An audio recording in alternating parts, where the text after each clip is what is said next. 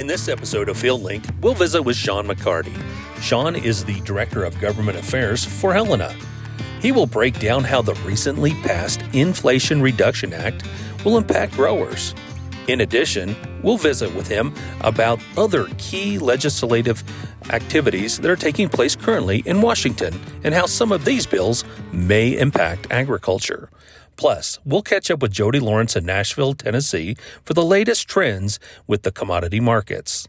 And finally, we'll travel to Lincoln, Nebraska to visit with Helena agronomist Keith Mach to discuss the benefits for controlling weed seed populations with an effective post harvest fall weed burn down program.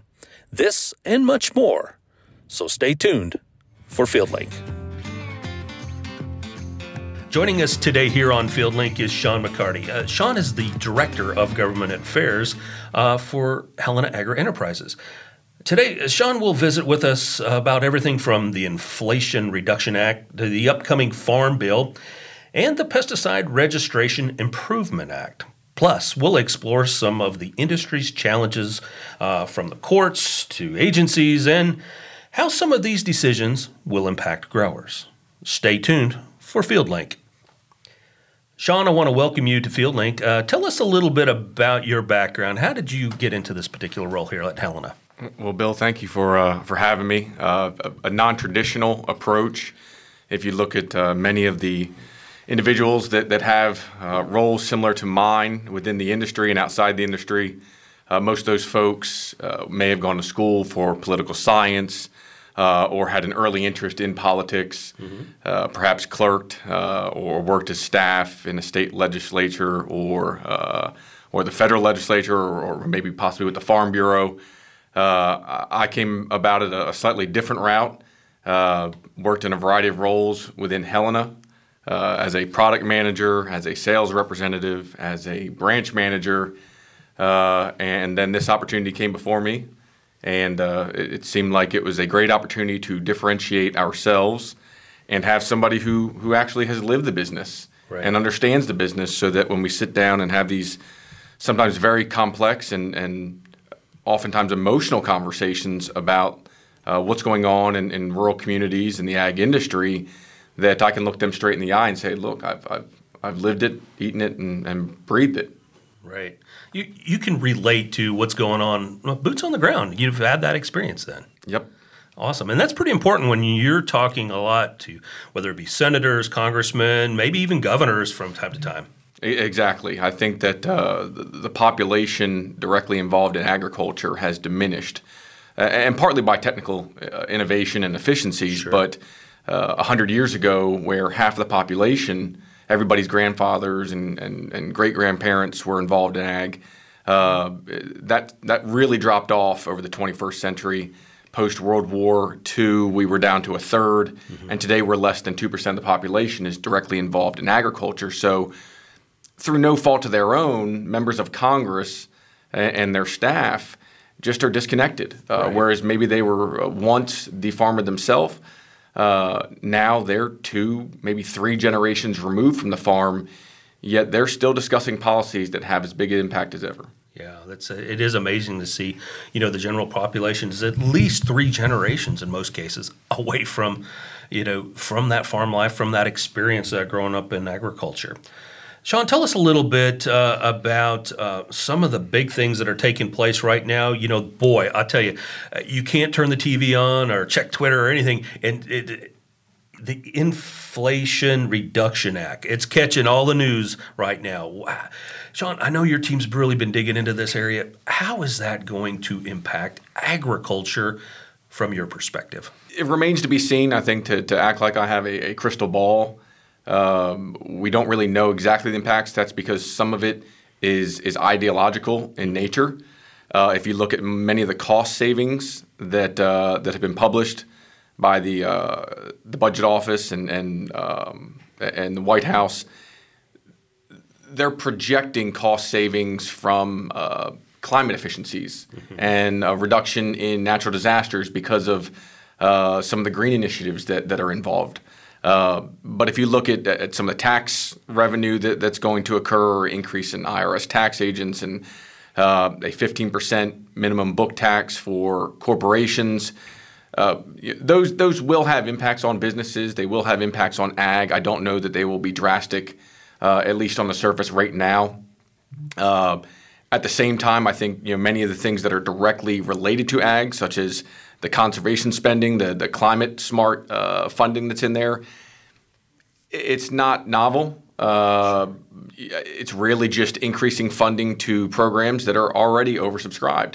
I think anybody that uh, has ever been involved in any of the, the programs through NRCS, uh, the, the EQIP uh, programs, uh, any of the conservation programs, countless times you, you meet farmers and growers that say, Yeah, I've applied, or maybe I've even been accepted into this program. I'm going to sure. put you know these acres or this farm or this field in, and come to find out the program maxes out and they're no longer in.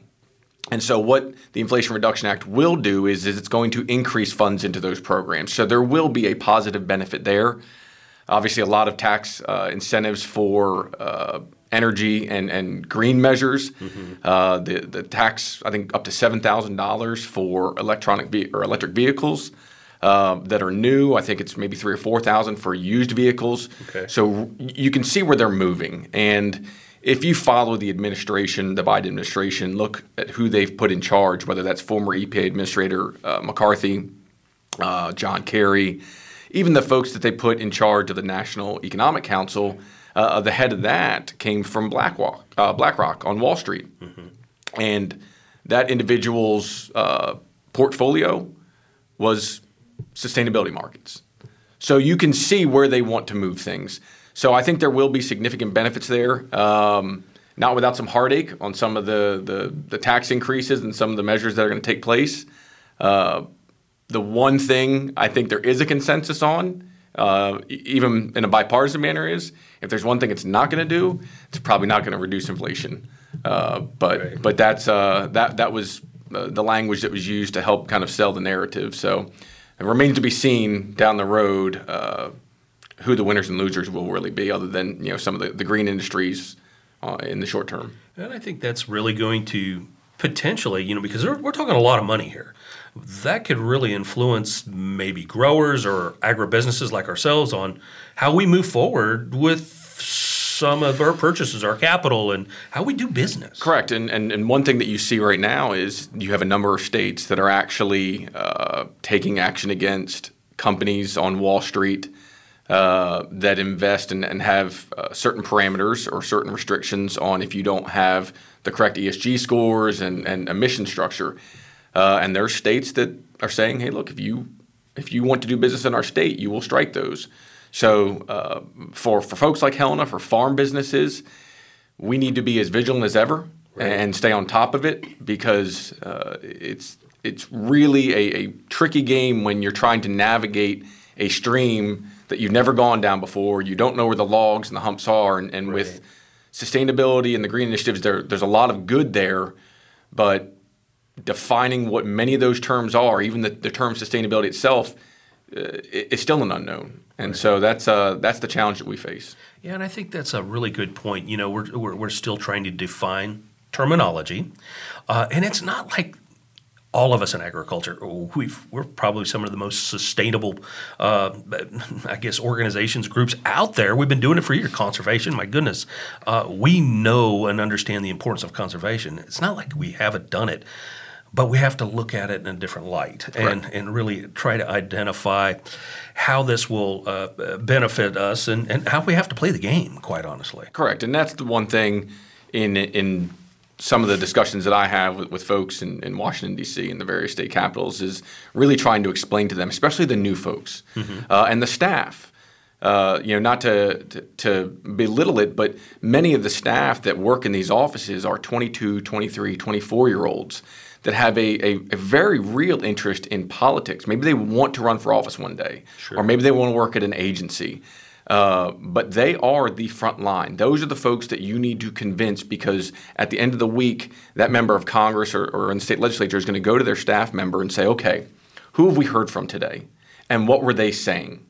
And so we've got to get out in front of these things and educate them because if they're a kid that grew up in an urban area that's never been on a farm, that majored in logistics, and they're covering ag transportation, cyber terrorism, they have no idea.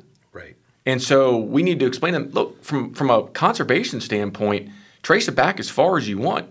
There's no greater conservationist than the farmer. Folks that live on well water, right. folks that, that fish in the streams running through their property, that, that may harvest the deer and, and, and wildlife that come from that farm. There is no one that wants to make sure that our resources are safe and sustainable than the American farmer. Right. That's, that's amazing.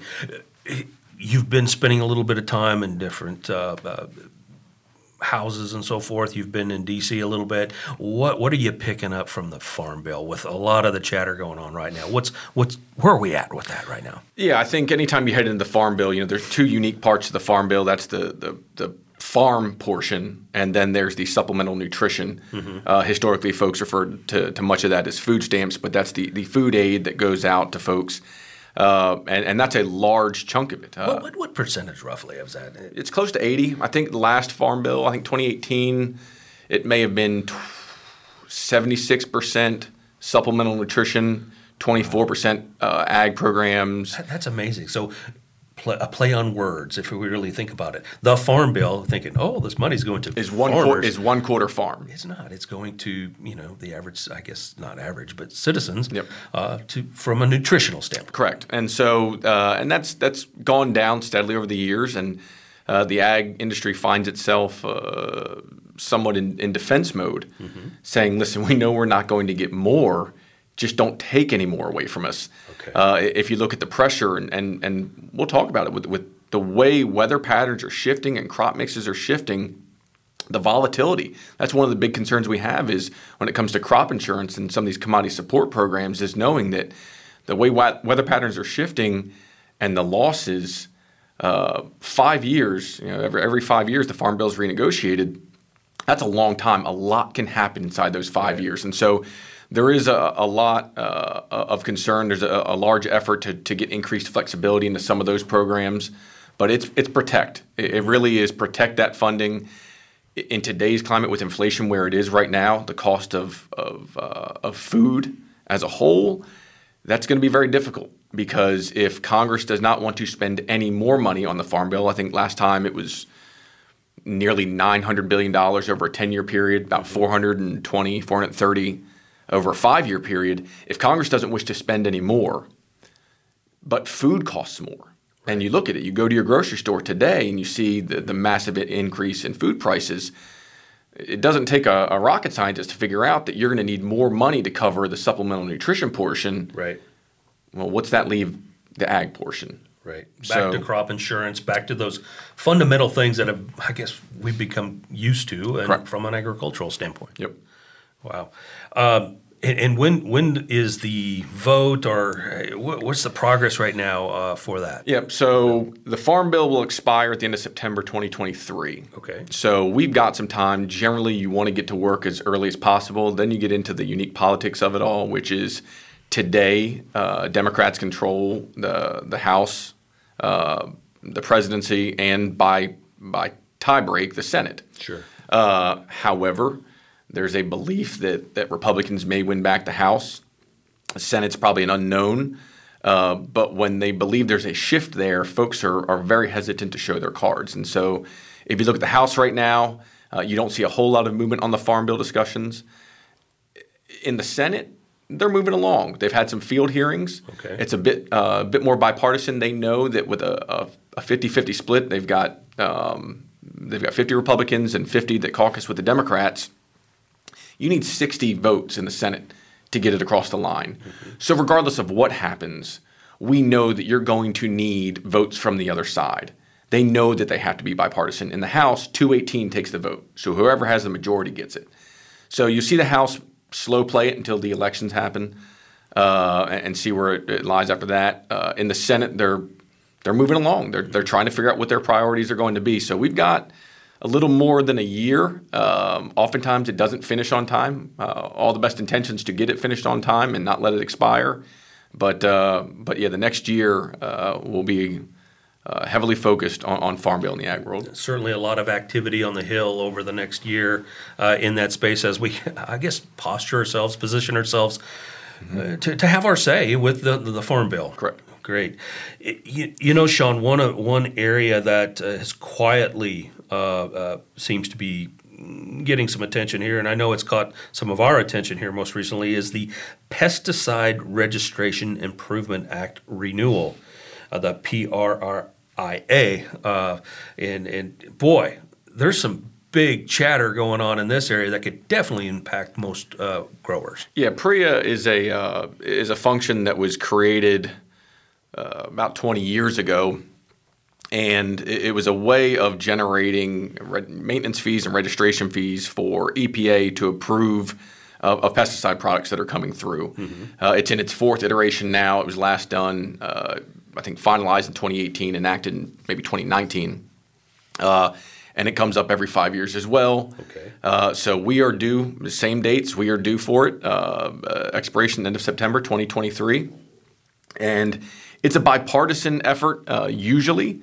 Uh, there are ag groups, pesticide industry folks, uh, non-ag, uh, but as well as the, uh, the, the non-governmental organizations, the NGOs, uh, farm workers, and uh, Sierra Club, and Defenders of Wildlife, and, and some of those groups. And really, it's it's an effort between those two groups to say, okay, we all want products to go through an EPA registration product, right. process, and we want that process to be efficient. we need new products on the market. Uh, we also understand that products that are currently on the market need to be reviewed. Uh, moving into the, the next PRIA reauthorization, uh, the new protocols that are EPA are, are going to create some division. Uh, there's a new uh, standard in place where the EPA needs to do all their consultation on endangered species impacts on the front end of registrations. Uh, we've got a deadline upcoming October 1st where hundreds of products that have been on the market for decades will have a determination. Uh, I think at one time, I think the number was 700 and some products. Wow. Uh, that go through a 15 year process are all due to have a renewal. Well, with the new products and, or the new processes in place, those products are going to have changes. Whether that means that they lose their registration uh, or they see reduced uh, usage rates mm-hmm. Uh, or geographical uses, uh, there's going to be some significant uh, changes there. And so, as we head into laying out what the pesticide registration process looks like for the next five years with an EPA, what happens after this October 1st deadline and we start to see what some of these new changes are moving forward is going to have a real, a very real impact on what the industry is willing to compromise on when it comes to the pesticide registration process. We're paying more and more. It's, it's a bit of a pay uh, a fee for service.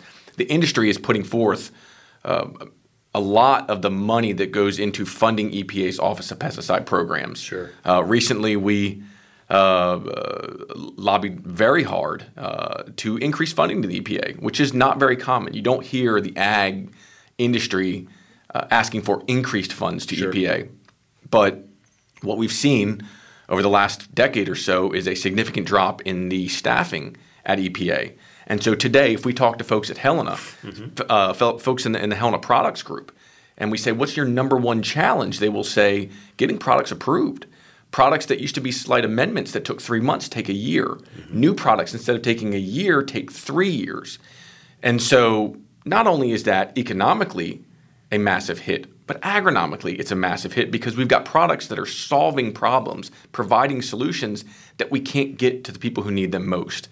And so we, we've really got to focus on okay, what, what can we do to help? So we went to EPA and, and said, you know, what would help remedy these issues? You know, we kind of did the analysis and realized, okay, we need to, we probably need to boost the funding on EPA. It's gone down further and further from, I think, 900 or 1,000 full time executives or employees in the Office of Pesticide Programs to moving into this year, I think it'll be under 600. So there's just nobody there. Right. And so while we get it, EPA can cut both ways sometimes. Uh, we we understand that if we want our products on the market uh, and we want to bring new stuff onto the market, we've got to have those folks there doing that process. So we, we asked, we said we'd like to to go ahead and boost funding, not astronomically, but above where it's been, so that we can do our part and, and show that we're all invested in this. And I think that's a, a, a, wonderful thing when we say, as an industry, say, hey, we're willing to help out to do it right. And, and I, are there any other industries out there that actually go to the government and said, "Hey, we're all in. We want to make this process"?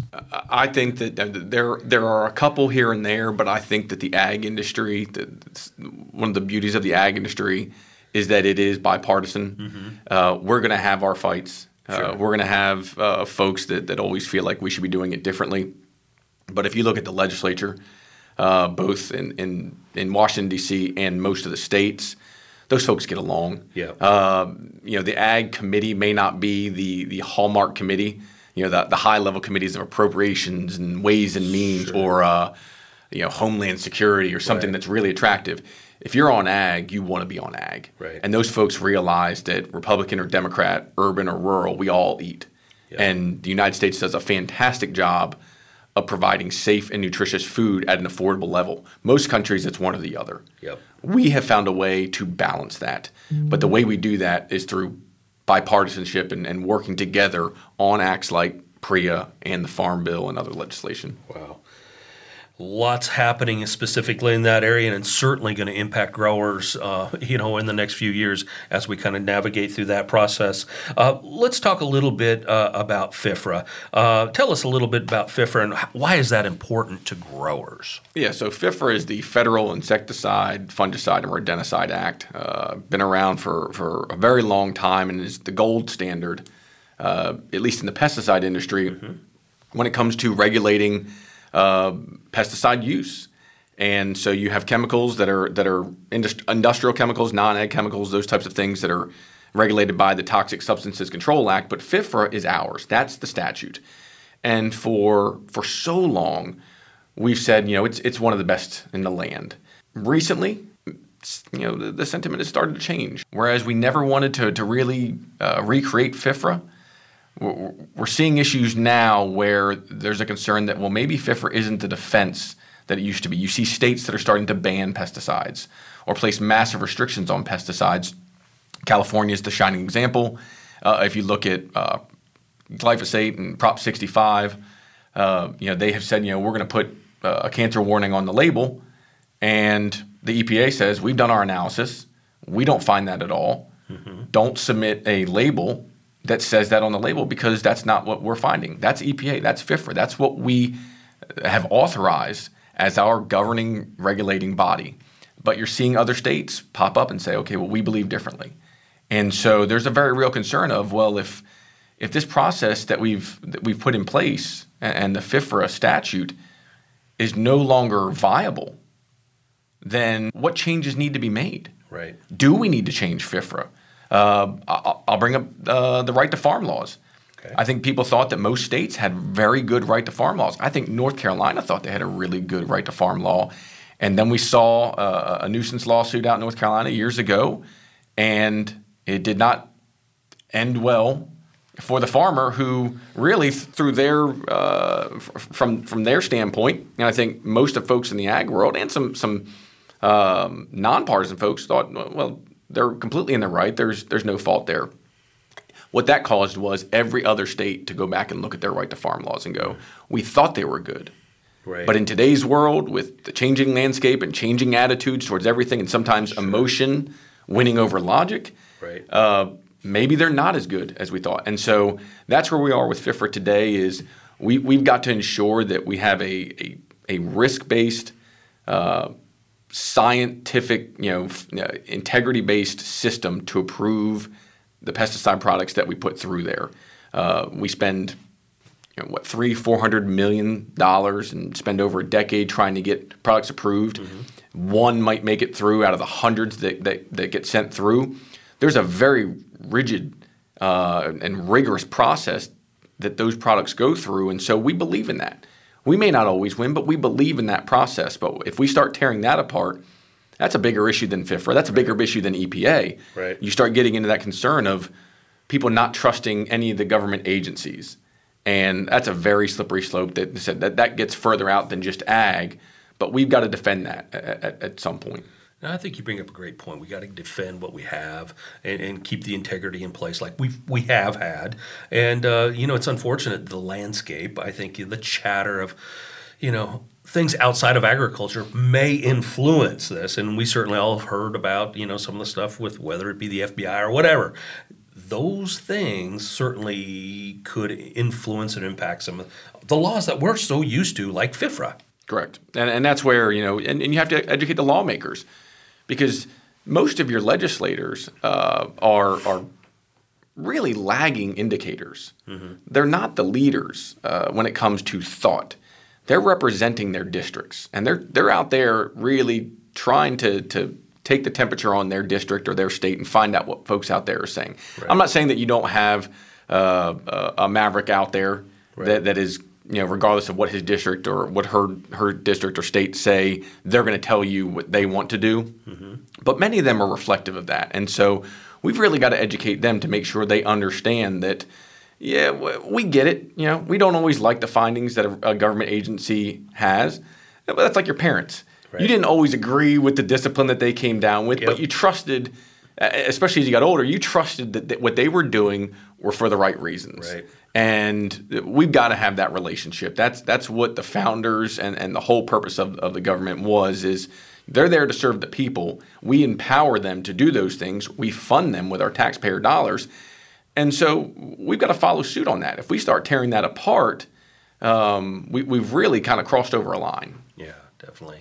You, you, know, Sean, that kind of leads us to the next topic here a little bit. You know, we've certainly seen a, a lot of shift, and again, going back to the media and, and who you're listening to and what you're listening to, but the courts versus agencies it seems to be creeping into all aspects of our lives today. But boy, you know, it is certainly sleep, uh, you know, s- slipping into agriculture. Uh, how are how are some of these, I guess, relationships impacting us? Yeah, I think you know, going back to the pesticide bans portion, that's that's one of the challenges that we have is that historically, uh, groups that may oppose, uh, let, us take a pesticide or a class of pesticides they might sue the EPA right. and say that we don't agree with your findings or we don't agree with your methodology.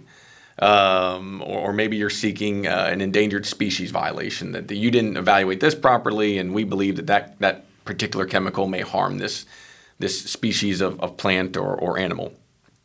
And that worked sometimes, um, not nearly enough that they would like. And so uh, a, a solution was found, which is well, let's go to the courts and let's find a favorable court ruling, mm-hmm. and that will force the hand of the agencies. And so we've seen that in the Ninth Circuit Court in California.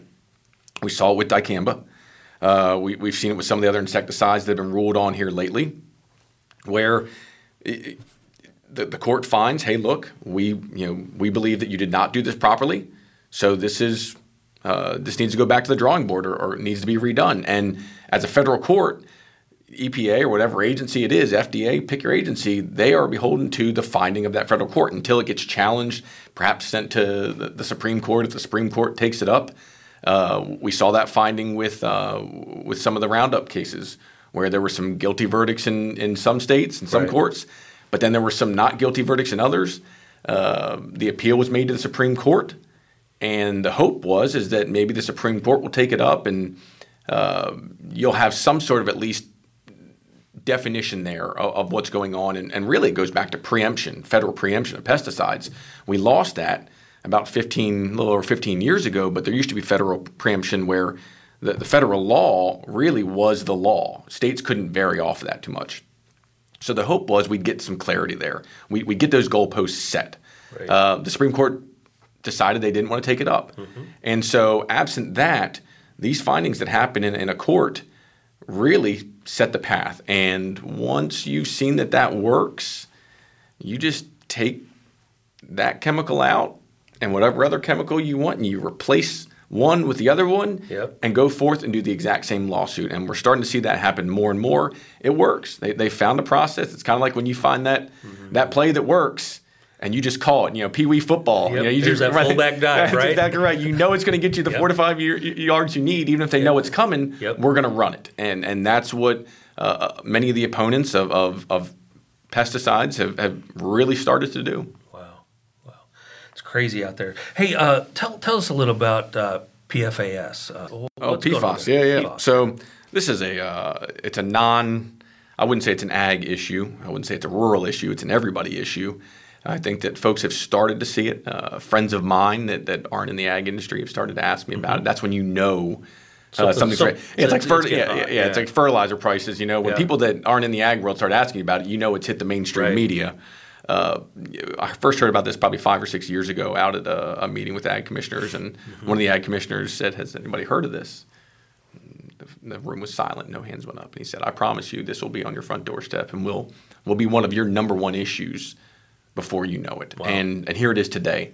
Uh, I think that's probably uh, exacerbated by the fact that our current EPA administrator is from North Carolina. Yep. And tell, tell, us a little bit about PFAS. What is that? Yeah. So it's it's they're forever chemicals. Okay. And so they are uh, they are chemicals that are found in everything from firefighting foam to Teflon, uh, you know, your nonstick pans, but also your uh, some of your your coatings and polymers on table, any okay. of your outdoor clothing. Sure. Um, it's really they're they're the downside to them is, is they degrade very slowly. They call them forever chemicals for a okay. reason. Okay. But that's because they're tough. And so what it does is whatever it's in, mm-hmm it allows to, you know, it's not going to be degraded by sunlight and water and all these environmental factors that we have to deal with.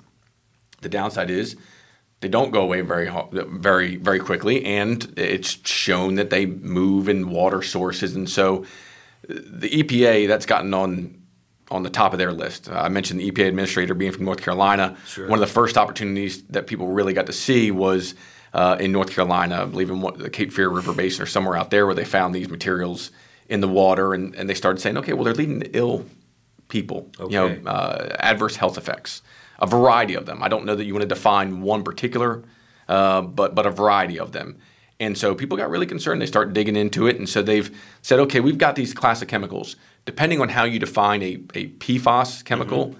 uh, there may be 5,000, 10,000 uh, used in a variety of things. I think there were a half dozen or so just approved by the EPA last year we put them in everything. And so there's many that are that are good. Uh, but but they've identified some of these ones that they believe are really bad. The, the very tricky thing is what EPA has said is, is in many cases there is no detectable amount that is okay. Uh, in the drinking water, they've set it at 0.04 parts per quadrillion, which will hurt your brain to try and comprehend how small that is wow. when most of our limits are set by parts per million or parts per billion, right. which is still unbelievably small. Yes. So you can't even test that low.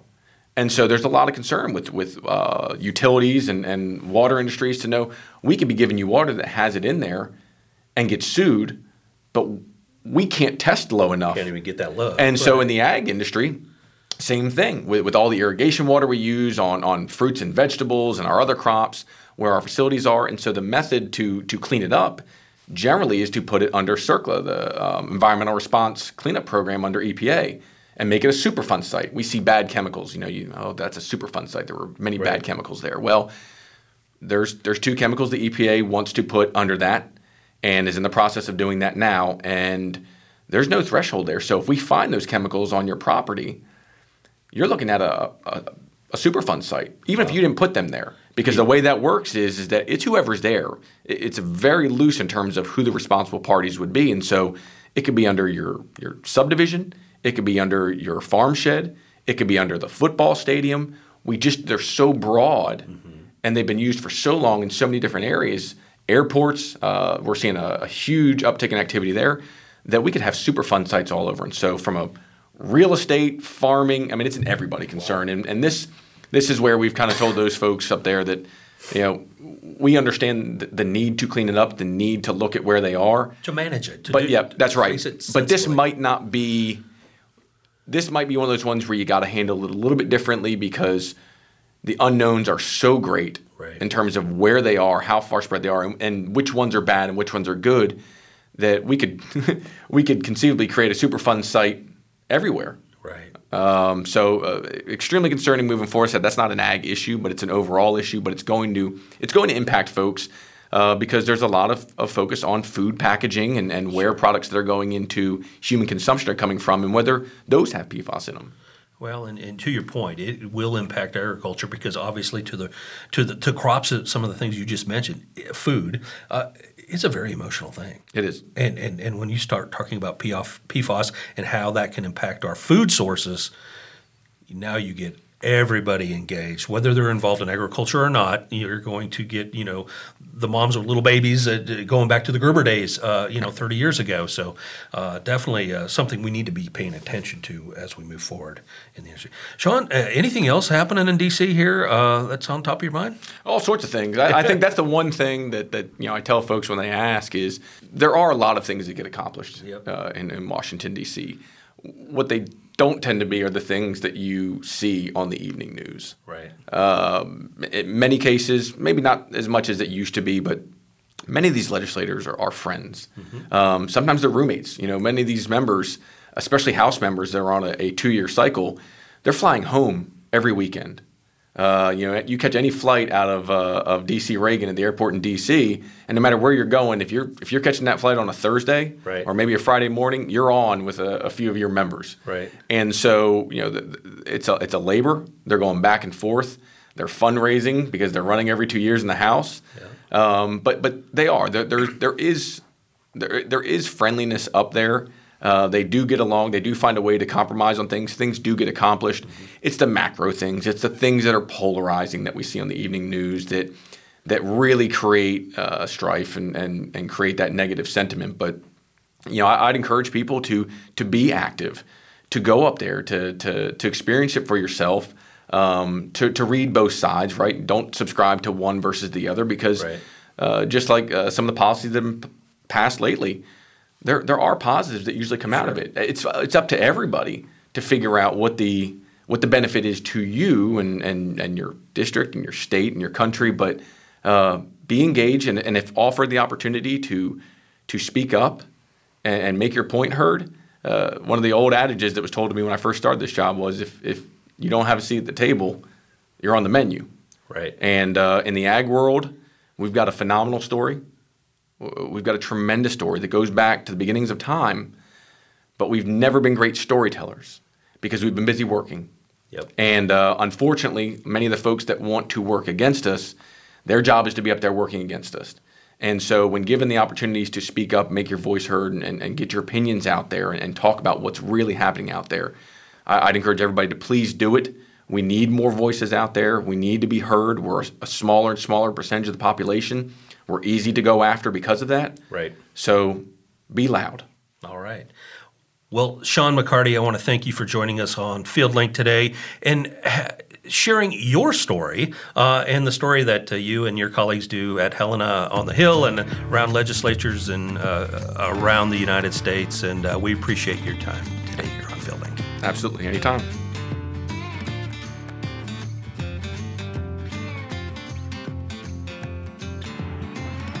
Joining us from Nashville is Jody Lawrence to bring us uh, an update on the commodity markets. Jody, welcome to FieldLink. Thank you, Bill. It's good to be back. Jody, lots of things happening in the marketplace right now. Uh, what's going on today? Well, uh, it, it, just uh, after last week's crop report, that came out with a lower corn yield and a lower bean yield than expected. Bean yield was really the surprise because beans at one point were trading 80 cents off the lows after uh, Monday, the 12th. Uh, uh, USDA yield update, and that's re- that's really what's driving the market now because you always have a little transition between the September report and the start of harvest, and before the quarterly stocks report comes out on September 30th, and then the October 12th USDA, which will have more actual field data from their harvested test plots and and as dry as it is around the country and as uh, the extra heat that we're seeing at the tail end of the summer, harvest is going to go very quickly. So in the next three weeks, we should have a lot of data from on farm, uh, from the social media sphere that everybody's posting to get a real idea if the USDA's numbers at 172 and a half for corn yield and 50 and a half for beans are uh, accurate numbers. The the trade and the prices are certainly trading like they believe them. Uh, it's just a matter now of confirmation from harvest over the next uh, three to six weeks.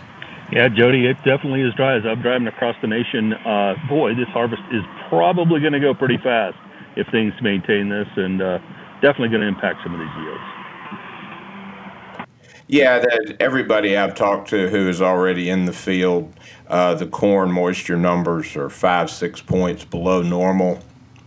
So that's both. It's uh, it's that really helps on farm, especially right now with the high cost of and the availability of propane and natural gas to dry it down, and the fact that we're all this corn is going into a cash marketplace that is where basis has been so strong and they have really been actively trying to buy a lot of corn lately so this should be a good harvest for in a couple different directions for uh, for the U.S. farmer uh, on top of uh, the quick dry down and the quick harvest but also that the basis markets are going to stay stout a little bit longer than expected. Yeah, definitely. Uh, energy is uh, definitely going to be impacted here with this harvest being a little bit drier. Uh, speaking of energy, how how is the energy market happening right now? What are you picking up? Well, crude oil is trading just above eighty-five dollars a barrel, and diesel fell all the way to almost three dollars and ten cents on the October futures earlier this week. It's bounced up to about three thirty-five, and I think the energy markets with the uncertainty of the world recessions, and we're recording this on the 20th, tomorrow, the 21st. The Federal Reserve meets to uh, raise the rates an expected three quarters of an additional point. And with that, you've got a lot of uncertainty and some high level concern that their fight of inflation is going to drive the entire world into a recession, and that's why crude. You've got crude down, you know, trading at the at the lowest prices that we've seen in quite some time, and also with diesel. But I think if uh, just like we've been uh, advising everybody on these price dips, anytime you see it at 320 to 330, a little bit below where we are now, top off your tanks because you just never know as we advance in hurricane season, what's and also what uh, Russia and Ukraine are going to do. Now that the war is not going so well for Russia, you have a really a real wild card of Putin uh, with his. Uh, being a caged animal and his back into a wall of doing something that could really disrupt uh, so many things and not just the natural gas supply going into Europe. And Jody, as uh, growers get ready for harvest time, is there any last minute advice here as we move into harvest? Just to watch your basis. Uh, that w- as you move forward, the basis is is front weighted as are as is the carry in the futures market, so that the the industry wants your grain to refill the pipeline. So it's a good it's as good a year as you've had in between the early dry down uh, and the lack of availability of some other things to be able to just get it off farm as quickly as possible and not miss out on any of the normal carry that's in the market to to store it. All righty. well, thanks for the advice today, Jody, and uh, your insight on the commodity markets. And uh, we'll catch you next time here on Field Link.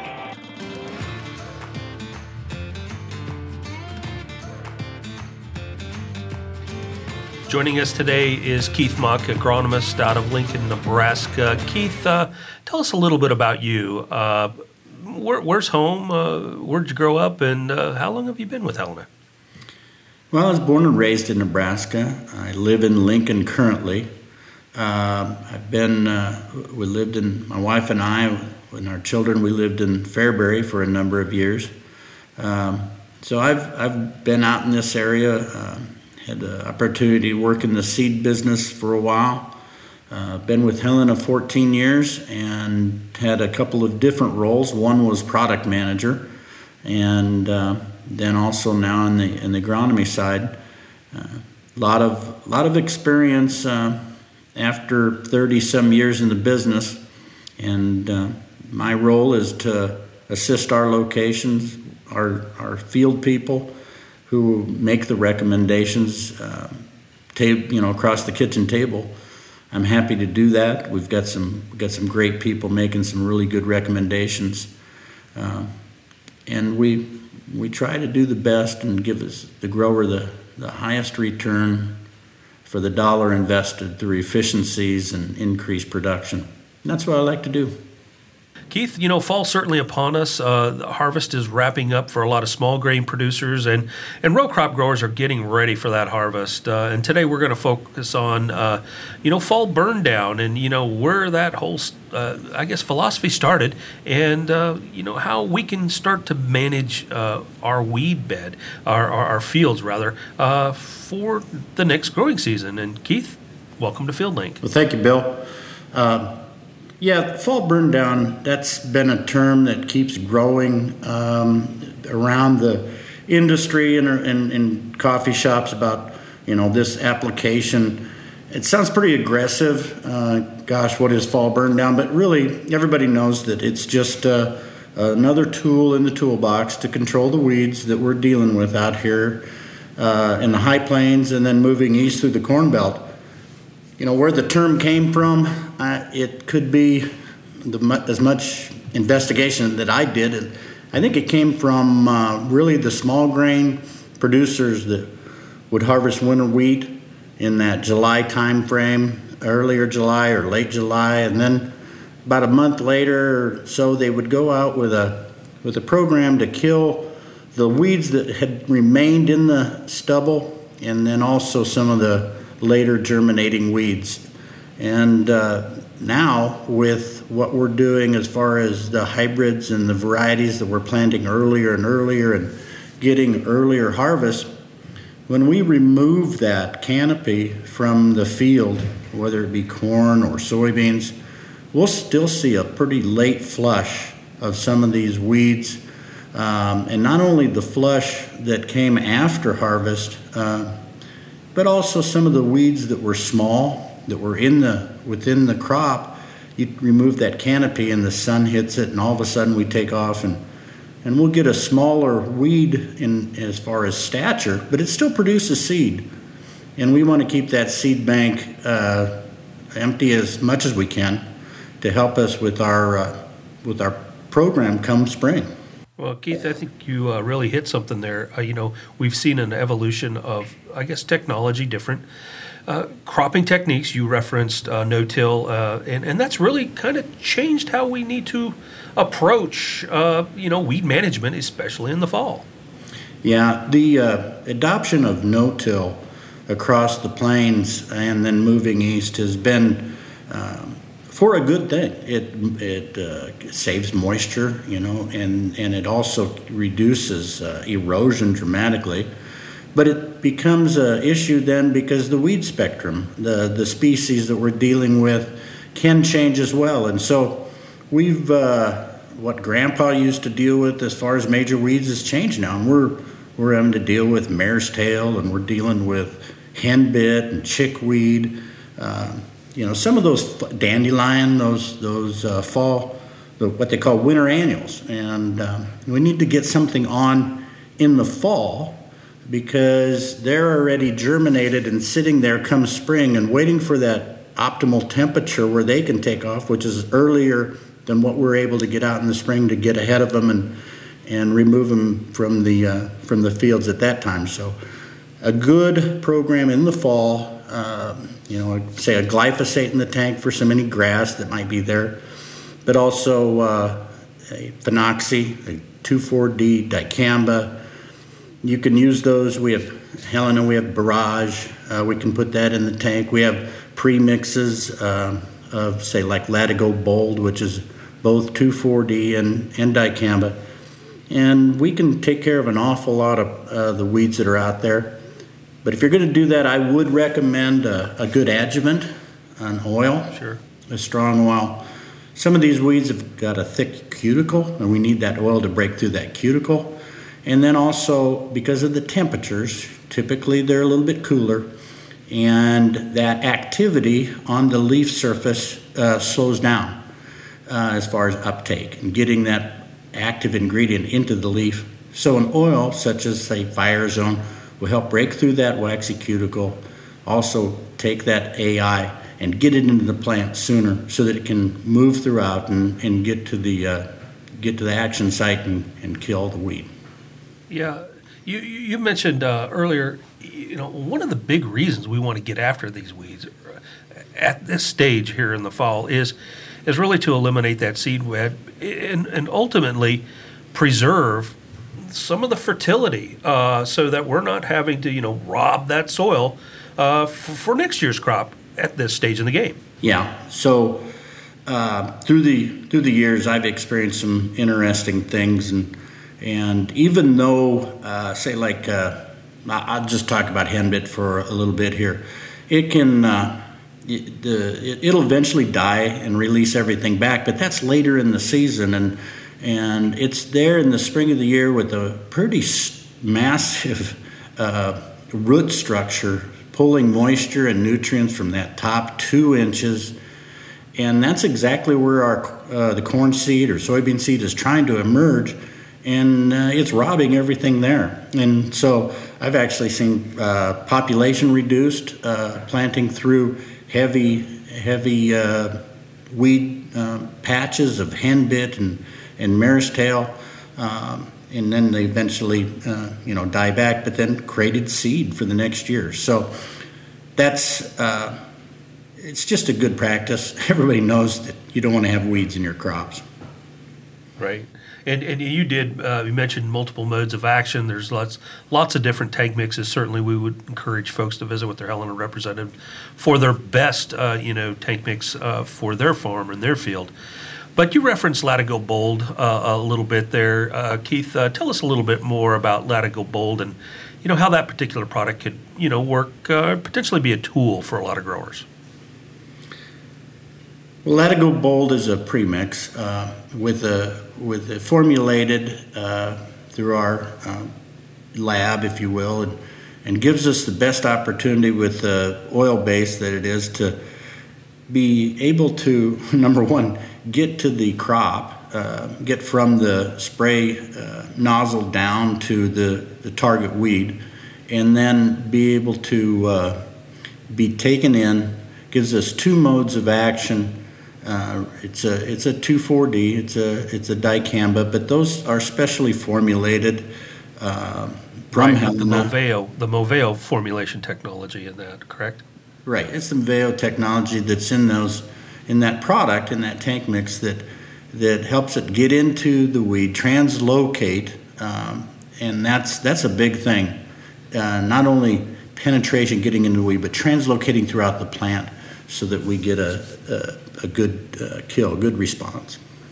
Yeah, and, and, you also touched on the importance of adding an adjuvant uh, into that tank mix. You know, I know a lot of producers you know are, are, very comfortable with oh it's all in one tank uh, you know or all in one can type of strategies and there's a lot of companies over the years that have promoted that but having that proper adjuvant and you referenced a couple there uh, is really important for this particular application in order to get that quick kill absolutely uh, so a lot of times uh, we'll visit with uh, growers and, and they'll say well I'm, I'm putting in a crop oil and and that's you know better than than not having a crop oil. But when you really are uh, wanting to get the biggest bang for the buck, you want to have an MSO, uh, a methylated seed oil, and there's differences amongst the MSOs that are on the market. Um, I'm going to mention one from us. It's called uh, Fire Zone. We use that out of crop. We, so anything in the fall would be able to put Fire Zone in the tank. It's a it's a product. It's an MSO um, it helps with uh, translocating that active through the plant uh, once it gets there. But it's a strong, uh, strong product for breaking through that uh, waxy cuticle. And also, um, we've done some demonstrations with it. Um, when you start getting into those cooler temperatures in the fall and you have an oil in the tank, it uh, you know it doesn't want to doesn't want to behave like when it's 78, 80 degrees. And uh, it, it, might even slow things down. With the uh, adjuvant that, that we're you talking about here, uh, fire zone, it's still very active at those uh, lower temperatures. It's called solvency, and it has a very high solvency rate number. Great, and that's something else that uh, you know. Again, producers out there across the country should definitely reach out to their Helena representative to find out which adjuvant best fits their farm. Absolutely, uh, Fire Zone certainly is a great product for a lot of producers, uh, but again, Absolutely. geographically, there's lots of different situations out there, and we have quite a portfolio for those folks. Keith, uh, you know, managing these sweet seed beds uh, is really critically important. You referenced several weeds that have kind of evolved and become you know, a bit of monsters, really, over the uh, number of years. But Keith, uh, what are some other strategies to help with, I guess, the fertility and some of the other challenges that we've, I guess, really grown to face here, especially with biotechnology coming in for corn stalks? You know, we're seeing some stalks that are, you know, very uh, challenging for producers from a mechanical standpoint, but also from a cultural standpoint. What are some things growers could consider when they're approaching their fall burn down system? Well, man, that, that's kind of a hot topic uh, uh, this year for us uh, out here, um, High Plains. Uh, we just uh, we didn't have the winter that we were looking for to help break down that uh, that residue, and as as we get higher and higher yields, we know that we're dealing with more residue that's left in the field. And if it's, uh, you know, it doesn't break down properly, it can cause us some issues in the spring. So when we're putting uh, herbicide, you know, herbicide program on on corn stubble, so that when we rotate to the soybeans, we can we can get ahead of the weed spectrum, like I talked about earlier. We'll uh, recommend, or at least visit with the with the applicator and the grower and see if uh, and see if maybe a, a, a, a, stalk decomposition program would be uh, beneficial. Uh, what that entails is a product, uh, say like a humic acid, uh, in the tank. We call uh, we have a product called Hydrahume. we'll put some 32 in with the with the application, maybe about three gallons of UAN.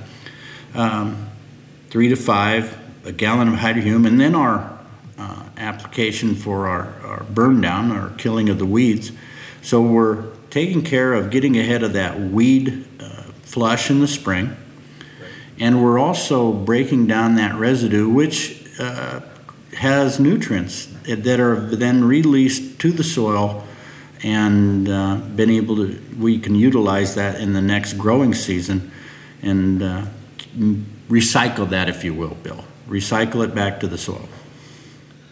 Definitely a lot of great strategies out there for fall burn down. Uh, it is a very important process uh, to control our, our, our, weed seed bank uh, for the following year. But uh, Keith, any any uh, ideas as far as uh, weather, how weather can impact you know some of these applications as we take a look at fall?